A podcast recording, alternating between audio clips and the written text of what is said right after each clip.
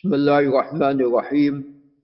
وبه نستعين نحمده عز وجل ونثني عليه الخير كله ونصلي ونسلم على نبينا محمد وعلى آله وأصحابه والتابعين لهم بإحسان إلى يوم الدين. أما بعد فقال المصنف رحمه الله وهو مجد الدين أبو البركات بن تيمية قال رحمه الله أبواب السواك وسنن الفطرة. قال ذلك في كتابه المنتقى من أحاديث الأحكام. فهذه الأبواب والتي تليها كلها فيما يتعلق بالسواك وسنن الفطرة والمقصود بالفطرة الخلقة. فعندنا في هذه الأبواب مسألتان المسألة الأولى السواك والمسألة الثانية هي السنن المتعلقة بالفطرة. قال باب الحث على السواك وذكر ما يتأكد عنده.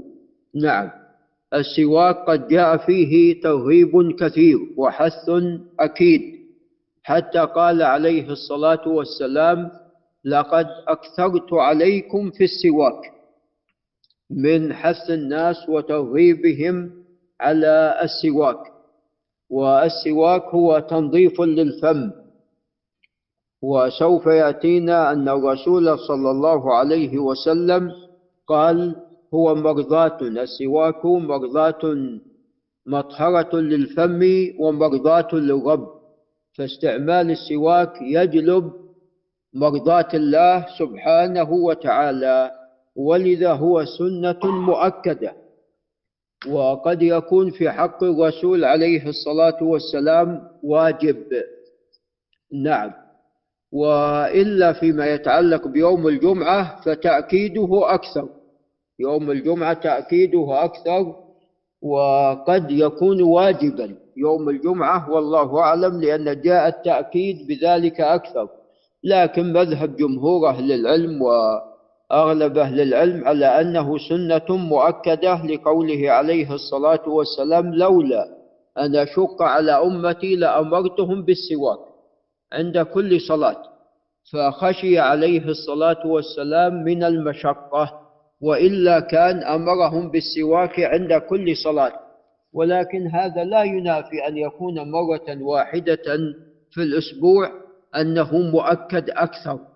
نعم وهو فيما يتعلق بيوم الجمعة. نعم. قال عن عائشة رضي الله تعالى عنها وعن أبيها أن النبي صلى الله عليه وسلم قال السواك مطهرة للفم فالسواك يطهر الفم ويطيب الفم ويزيل الرائحة الموجودة في الفم. والآن كما تعلمون الطب الحديث يأمر باستعمال فرشاة الأسنان وبالمعجون ويؤكد على ذلك والإسلام قد سبقهم إلى هذا والسواك مقدم على فرشاة الأسنان وإن كانت فرشاة الأسنان أيضا تستع... تعتبر من السواك تعتبر أيضا من السواك لأن كل ما يطهر الفم وينظف الفم فهذا يعتبر سواكا. هذا يعتبر سواكا. فأولا من الميزات التي تقدم السواك لعل الأستاذ حسام ينتبه من الميزات التي تقدم السواك على فرشاة الأسنان والمعجون أن السواك شيء طبيعي. بخلاف المعاجين أغلبها ماذا؟ كيميائية صناعية. نعم. ولذا الشيء الطبيعي مقدم. الشيء الطبيعي الله تعالى يقول ولا تفسدوا في الأرض بعد إصلاحها. الله جل وعلا أصلح لنا الأرض وأصلح ما فيها. نعم. فالإنسان هو الذي يفسد. نعم.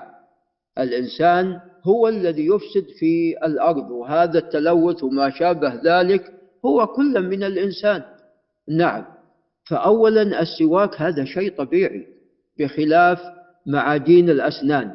هذا أمر. الأمر الثاني أن السواك أمر سهل هو في جيبك تطلعه وتسوق بخلاف الفرشاة ومعجون الأسنان. السواك استعماله بالتالي يكون أكثر. نعم. لأنه بحمد الله في جيبك. ولذا أمر به عليه الصلاة والسلام عند كل طهارة وعند كل صلاة. وعندما يريد أن يدخل بيته كان يستاك عليه الصلاة والسلام وإذا قام من نوم الليل أيضا استاك عليه الصلاة والسلام. بل حتى عندما نزل به الموت استاك قبل أن يموت عليه الصلاة والسلام. نعم. ثم أن السواك يعني قد يظن البعض أن السواك يعني تدير السواك مرتين في الفم ويكفي هذا لا.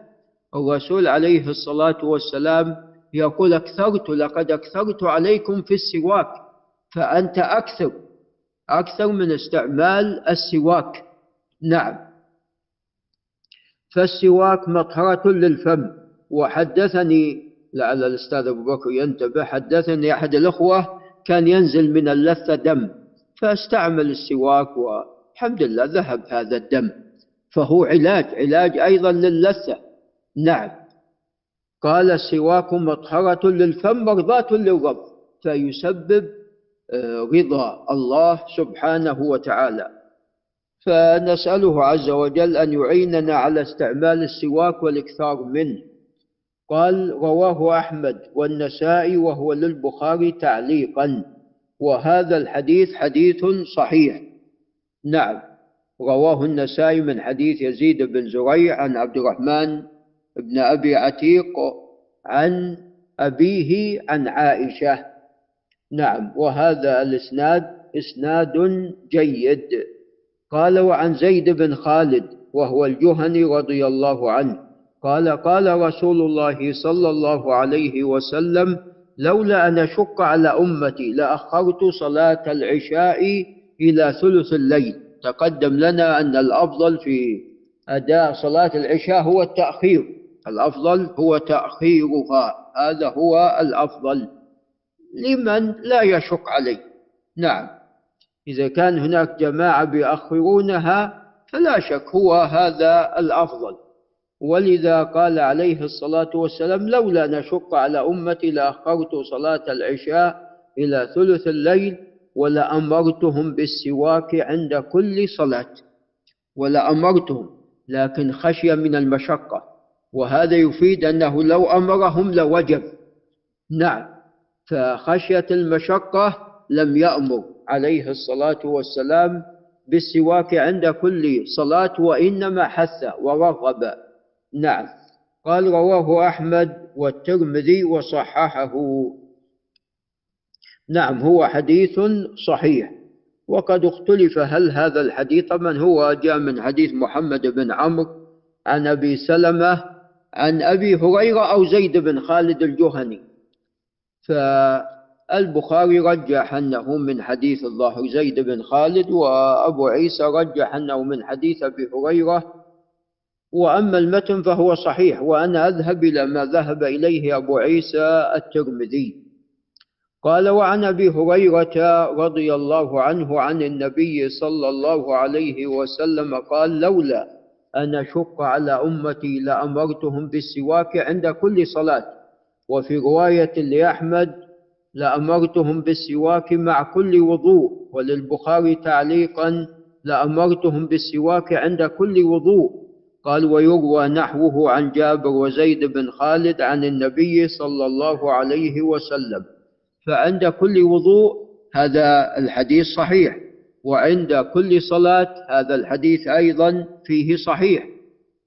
ففي هذين الوقتين وغيرهما يتأكد استعمال السواك وخاصة عندما يقوم الإنسان بين يدي الله سبحانه وتعالى. قال وعن المقدام ابن شريح بن هانئ عن أبيه شريح بن هانئ وهو من كبار التابعين. قال قلت لعائشة رضي الله عنها وعن أبيها بأي شيء كان يبدأ النبي صلى الله عليه وسلم إذا دخل بيته؟ قالت بالسواك لأنه سوف يكون قريبا من أهله فكان يستعد ويطيب فمه صلى الله عليه وسلم وهو الطيب المطيب عليه الصلاة والسلام. عرقه طيب. عليه الصلاة والسلام. نسأل الله أن يحشرنا وإياكم في زمرته. عليه الصلاة والسلام. وأن يميتنا على ملته. يا كريم يا رب العرش العظيم. نعم. قال رواه الجماعة إلا البخاري والترمذي فهو عند مسلم وأبي داود والنسائي وابن ماجه. قال وعن حذيفة أي ابن اليمان العبسي رضي الله عنهما لأن حذيفة صحابي وأبوه. قال كان رسول الله صلى الله عليه وسلم إذا قام من الليل يشوص فاه بالسواك. قال رواه الجماعة إلا الترمذي. يعني الشيخان وأصحاب السنن إلا الترمذي وأحمد. قال والشوص الدلك. قال وللنساء عن حذيفة قال كنا نؤمر بالسواك إذا قمنا من الليل. وهذه اللفظة غير محفوظة نؤمر وإنما المحفوظ إذا قام من الليل. وفي رواية من نوم الليل. نعم يشوص فاه بالسواك أي يدلك فاه بالسواك. نعم. قال وعن عائشة رضي الله عنها أن النبي صلى الله عليه وسلم كان لا يرقد ليلا ولا نهارا فيستيقظ إلا تسوك وهذا لا بأس بإسناده هذا لا بأس بإسناده. فكان عليه الصلاة والسلام يكثر من استعمال السواك.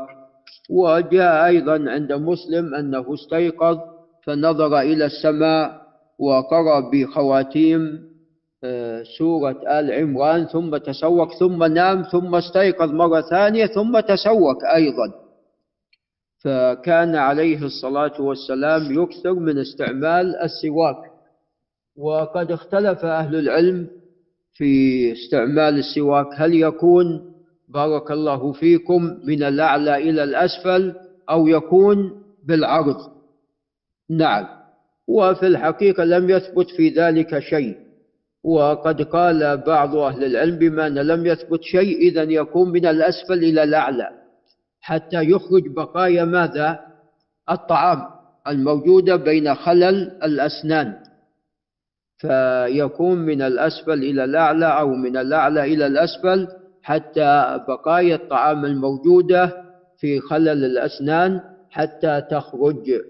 هذا وبالله تعالى التوفيق.